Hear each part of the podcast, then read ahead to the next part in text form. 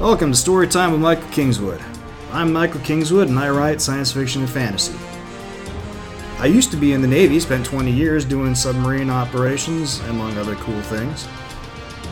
Learned to fly planes, learned to scuba dive, had a bunch of kids, saw the world, and I started writing fiction. In this podcast, I'm going to be sharing my stories with you in the hope that you'll have fun, and also that you'll like my stuff and come back for more, and maybe help brother out with buying a book or two. So uh, sit back, relax. I'm going to tell you a story. Hey friends, I'm Michael Kingswood, and it's story time. It's been a hmm, little bit of a delay since the last one of these I did, and what can I say? It's been kind of crazy nuts around here the last week and a half or so. I'm sure you guys can understand why, with all the uh, chicanery going on. Man, kids are out of school, hunkering down, watching with amusement as people go and buy all the toilet paper in the store, but none of the food. Eh, it's been weird. Anyway, um, hope everybody's doing well out there, staying safe, having fun. Uh, but I figured you guys could use more stories. So here I come. Gonna just move on right into the next couple chapters of the Pericles Conspiracy. So uh, sit back, enjoy, I'll talk to you on the other side. Chapter 43 Camp Tycho. Two days of driving does not sound like much in the abstract. But what Jervis failed to mention in his description of the distance, or rather what Joe failed to truly appreciate, was that it was almost literally two days, two entire 24 hour periods, from Brisbane to Camp Tycho, past the mountains to the city's west, and into the outback beyond, where the settlements were few and far between, and then further still into the vast desert that dominated the continent's interior. They stopped only for fuel. Those stops were few enough that they carried extra fuel cans within the vans so they could ensure they made it to the next one, and for calls of nature. Fortunately, the vans were large enough that they were able to lie down in the back and sleep in shifts. But the sleep was short and fitful, as more often than not the van would hit an uneven patch of pavement or a pothole and jar the sleepers awake. By the time they reached their first rally point, two hours from the camp, Joe was exhausted.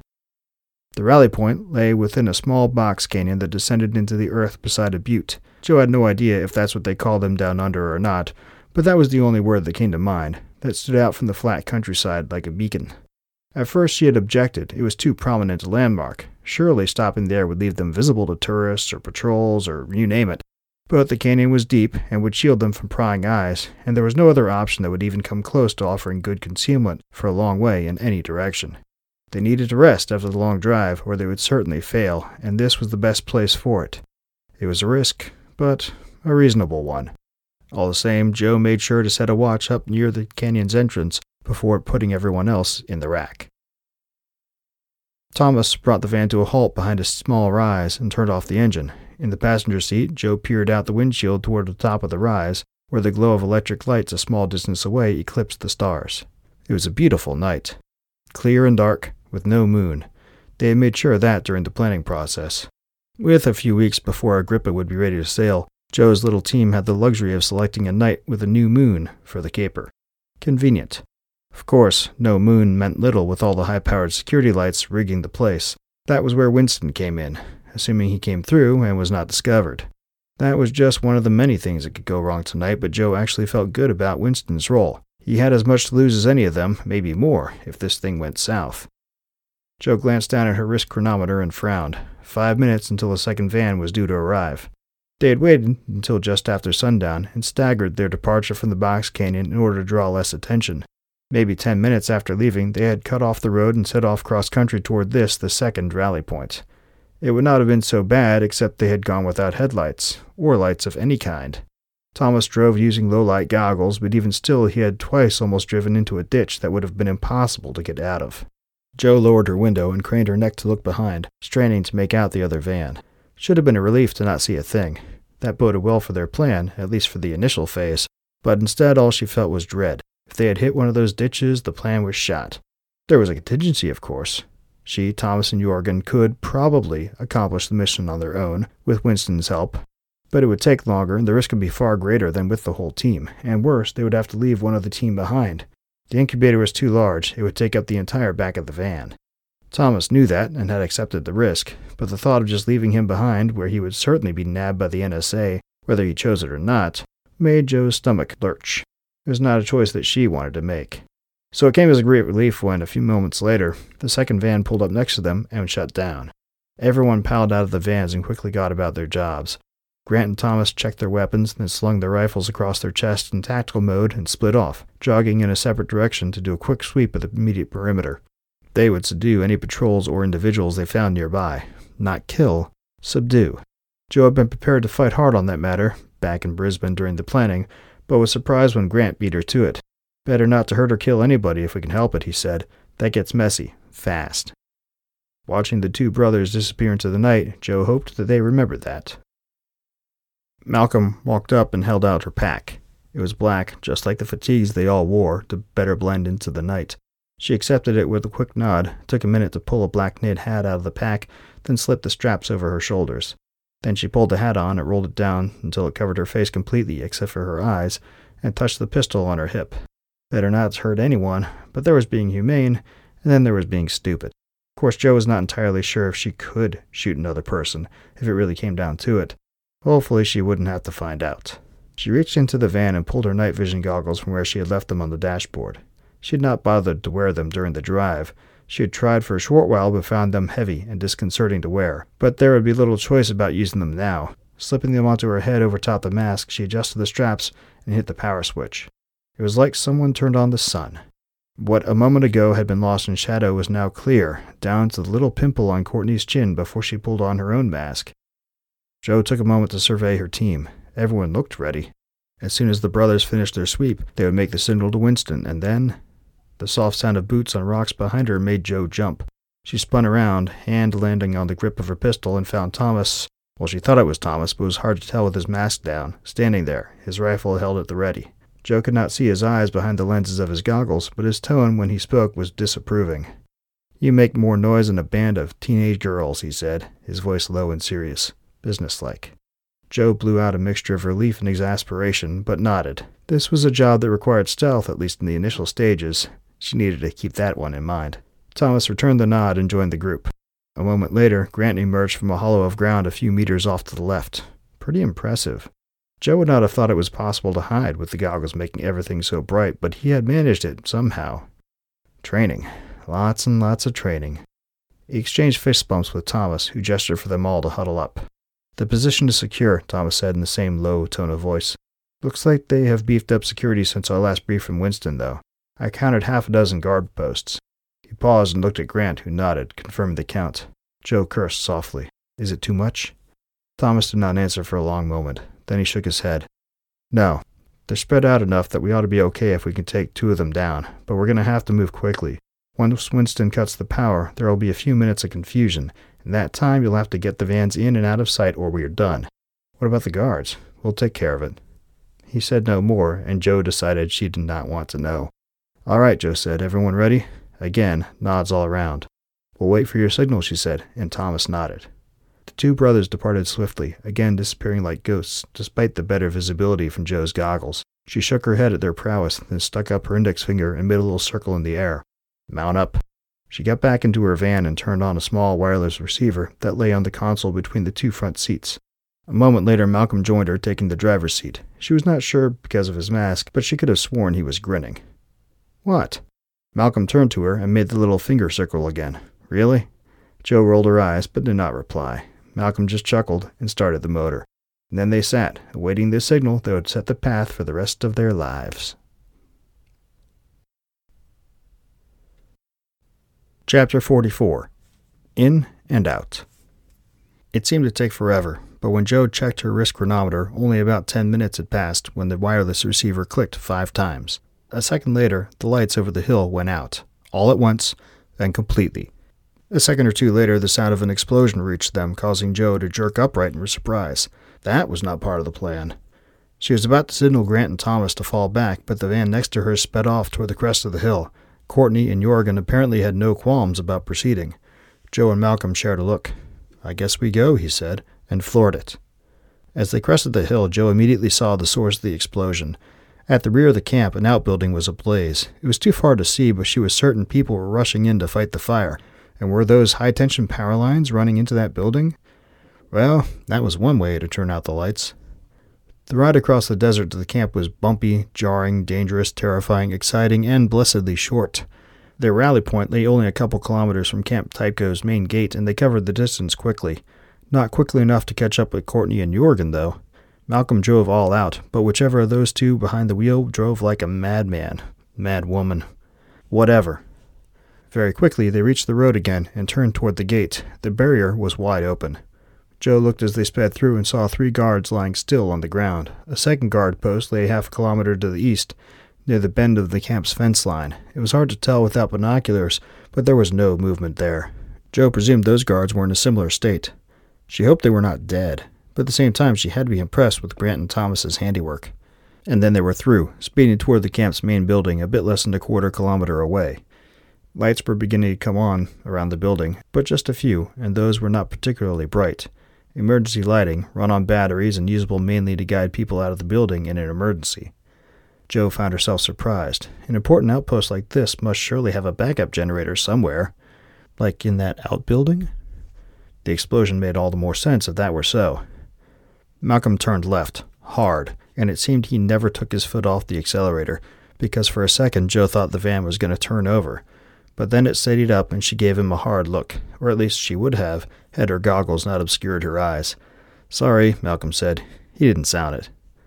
They turned again toward the side of the main building where, from the schematics Winston showed them, a group of loading docks was located. And sure enough, as they rounded the corner, the docks came into view, along with Courtney and Jorgen's van, which was already parked before the first dock. Jorgen stood watch at the base of the stairs leading up to the dock doors, and Joe saw Courtney already at work on the door's control pad, doing her thing. Malcolm eased the van into place beside theirs, and he and Joe hopped out. Took you long enough, Jorgen hissed. You drive like a maniac, Malcolm replied, his tone a mix of awe and annoyance. Jorgen snorted. Wasn't me. Courtney chuckled softly from where she was working the lock. Just because you two are pansy. Aha! Got it! The door's control panel beeped. Apparently, the emergency power fed the doors, too, which made sense, and she turned back to Joe and the two men. We're in. The corridor stretching ahead looked familiar, and no wonder. It was the same corridor Winston had filmed through his implant. Of course, it looked the same as a million other corridors and buildings everywhere, but all the same, it felt like a place Joe had known forever. As though a few weeks now constituted forever. Ahead, the corridor bent to the right. If the video recording was any indication, the guard post leading to the lab itself lay not far beyond the bend. Wait here, Grant hissed. He and Thomas had joined back up with the group at the loading docks per plan and led them through the dark and mostly deserted corridors, using the route the group had agreed upon and memorized during their planning session. The two looked pristine in their fatigues, as though they had not just been running through the desert and fighting with armed guards. Apparently, their reputation was well earned, but there had been no need for their skills up to this point. The only people the group encountered were janitorial personnel and one man in a white lab coat who had evidently been working the midwatch. They all surrendered without a fight or found themselves tied and gagged before they even knew the group was nearby. That lack of resistance would likely not last if the guard post remained manned, and there was no reason to think it would not be. Joe nodded, and Grant and Thomas moved forward toward the bend on swift feet that nevertheless made little, if any, sound. There were some nice boots they had. Thomas reached the bend first and paused. He pulled something out of one of his pouches that were built into his web gear, a little camera from the look of it, and fed it to the very edge of the bend where it could just peek around the corner. He studied the camera screen for a second, then retracted it and turned back to Grant. He held up four fingers. Grant nodded and moved up next to his brother. Joe could not see precisely what they did next, but they took out gadgets of some sort and slipped them around the corner. A few seconds later, a pair of dull thumps echoed down the corridor, followed by the softer sounds of bodies hitting the floor. Thomas darted around the corner. Grant turned toward the rest of the group and waved for them to come along, then followed his brother. Joe traded looks with the other three. Courtney just shrugged. They know their stuff, she said. Then she hurried forward to catch up with the brothers. They did indeed. When Joe rounded the corner and reached the guard post, she found Grant zip tying the last of the four guards' arms and legs together behind his back. The other three were trussed up the same, and gags shoved into their mouths despite the fact that they were still unconscious. A strange odor lingered around the guard post, sweet but with the undertone of something burnt or rotten, almost rancid.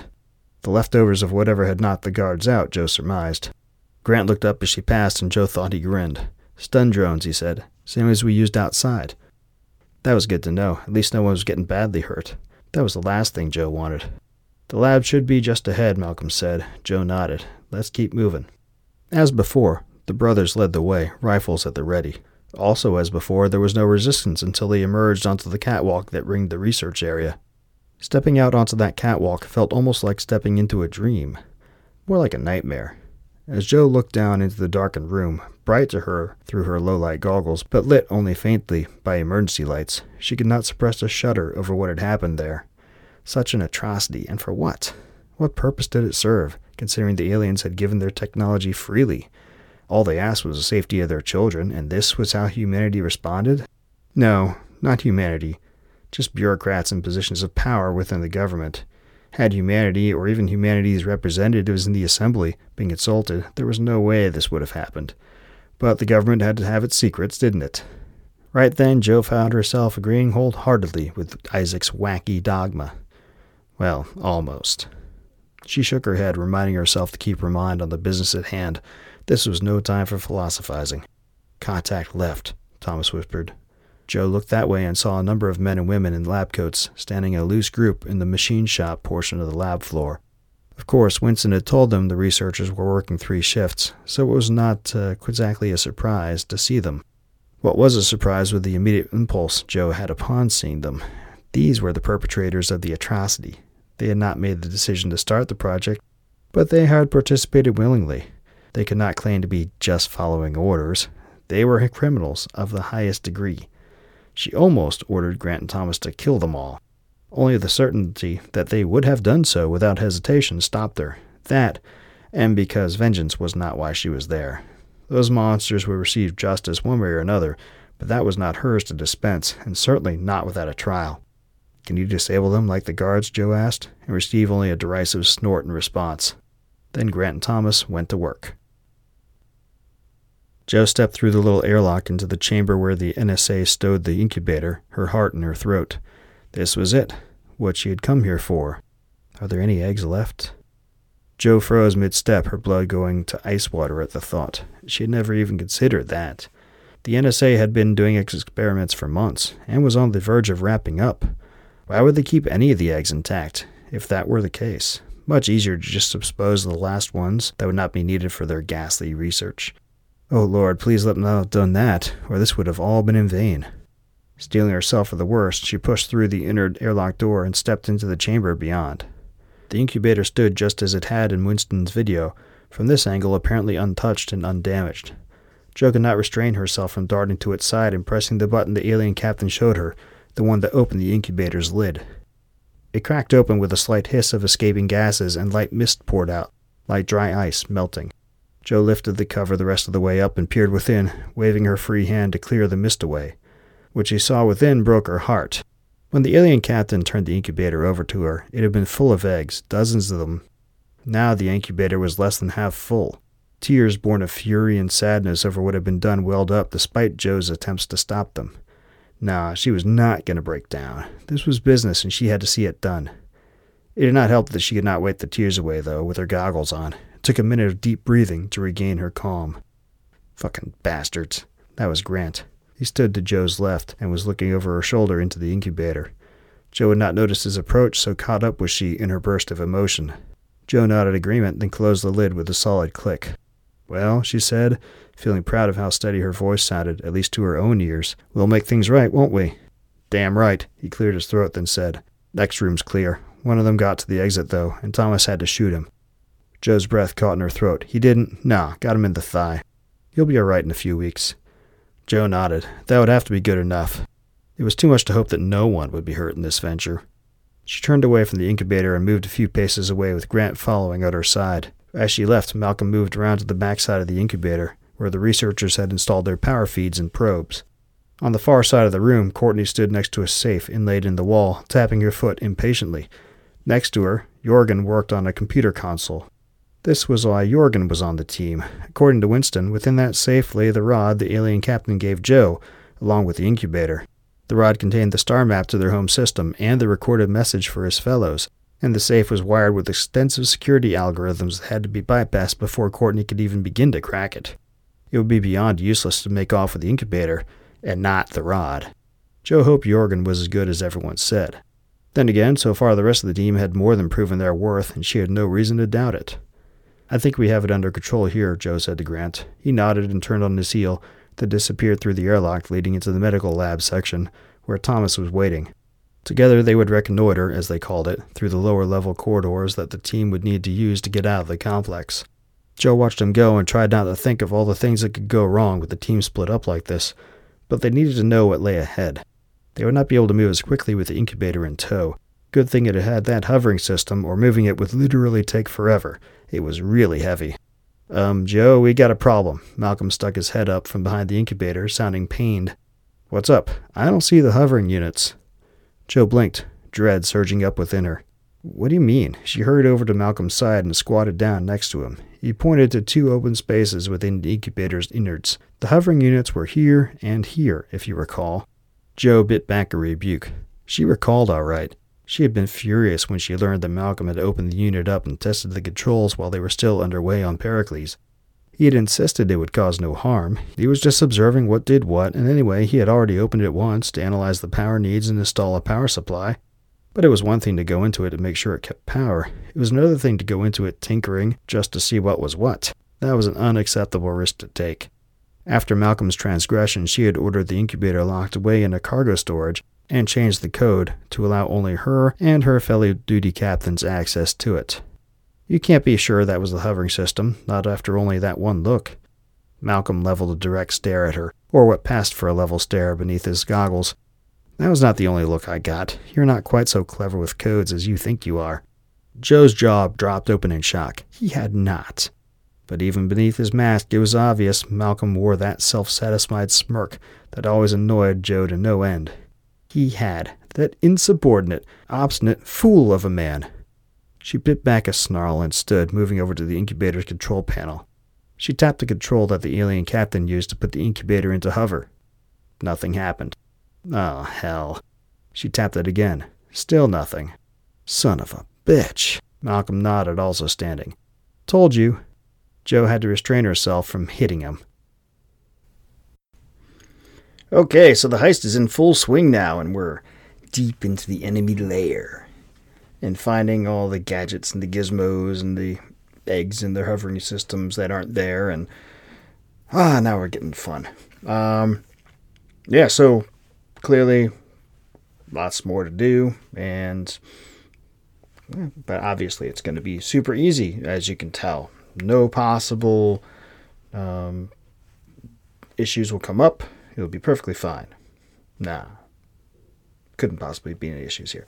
So, uh, yeah, come back next week and we'll talk about uh, the next couple chapters. Actually, not next week. I'm going to put out another ep- episode here in just a couple days uh, to make up for my lack last week. And because I want to. So, come back whenever the next one gets put up in a couple days, I guess, and uh, do the next couple chapters or go buy the book. I won't uh, be mad at you if you do that, and you can read ahead of where I'm reading, and that'd be great. Uh, other cool thing to talk to you about. Um, I am doing a thing called a Kickstarter campaign, which uh, if you guys been around for a while, you probably know what Kickstarters are. It's a crowdfunding thing to raise funds, hence crowdfunding, uh, to a project. And the project I'm doing is, as you know, I've got my Glimmer Glimmervale books, the five Glimmer Glimmervale novels, and there's only one published short story, but I actually have written four, five now. I just wrote another short story about it about a week ago um, that are ready to be put out into the world. Three of them are ready to be put out into the world anyway. Um, and you may recall about a year and a half ago, oh shoot, two years ago now, I uh, did an audiobook of the first book. And in fact, I think the first thing I did on this podcast was Veritas Morte, and then shortly after that, we went through Glimmervale. Excuse me with uh, uh, the audiobook version of it on here. Now, the problem is, I intended to do all five of the novels and all the short stories, but the guy who was doing those uh, on narration, he had a serious, serious medical issue, and it took him months to get through it. But even then, he was he was like two thirds of the way done with Outdweller, the second book, when this thing hit him. And even after he got over the medical thing. He just wasn't up for narrating, and and frankly, I lost track of him. And I've given him a bunch of time to get back on the horse. But really, at this point, it's like, well, shoot, I need to move on. Um, yeah, right, because it's been over a year since the uh, incident with him. But anyway, the issue is that A, audiobooks are real expensive to make, and B, I'm going to have to remake the first book as well as the other ones if I want to keep the narration consistent. And I was like, I've added up all the money for that, and it's like, man, that's a lot of money. Let's see if we can raise some money on Kickstarter. And uh, so so far, I set the the goal for the campaign pretty low, enough to do just one book. and if I do just the one, I'll do Outdweller and then come back and do the others later. Um, but uh, that's also it, it, so the goal, the true goal, is to get as much as possible in order to do all the books. Now, I don't know. We'll see. This has been going for about a week. We're about halfway to my small goal. Um, and if you guys haven't heard about this campaign so far, and, and uh, please go check it out. I'll put the link in the show notes uh, so you can go see what's going on there. I'd appreciate any help you can give, and even if you can't support the campaign, just go and spread the word about it. That'd be great. Because um, I don't know about you, but I love audiobooks. I hate that these books are not fully into audio and that I've had to do it so slowly. And fundraising will probably help to, uh, well, fundraising, if it's successful, will certainly help to get past the uh, taking forever aspect of it. Okay, so that's all I've got. Hope you enjoyed this episode and come back for the next one. Uh, be good, stay safe, stay healthy, but above all, until next time, don't do anything I wouldn't do. Thanks for listening to Storytime with Michael Kingswood. You can find me online at michaelkingswood.com. I'm also on Facebook and Twitter. My web store is ssnstorytelling.com, where you can find all my books in your favorite formats. Purchasing through the web store nets me the most profit, but if you prefer, I'm also on Amazon, Barnes & Noble, Kobo, and all the other usual e-tailers. If you want to learn about new releases, sign up for my mailing list through the contact form at my website. I guarantee not to spam you, only send an email when I have some news to share. Storytime with Michael Kingswood is copyright of Michael Kingswood. Intro and outro music copyright Gene Paul Zogby, licensed through stockmusic.net. All rights reserved.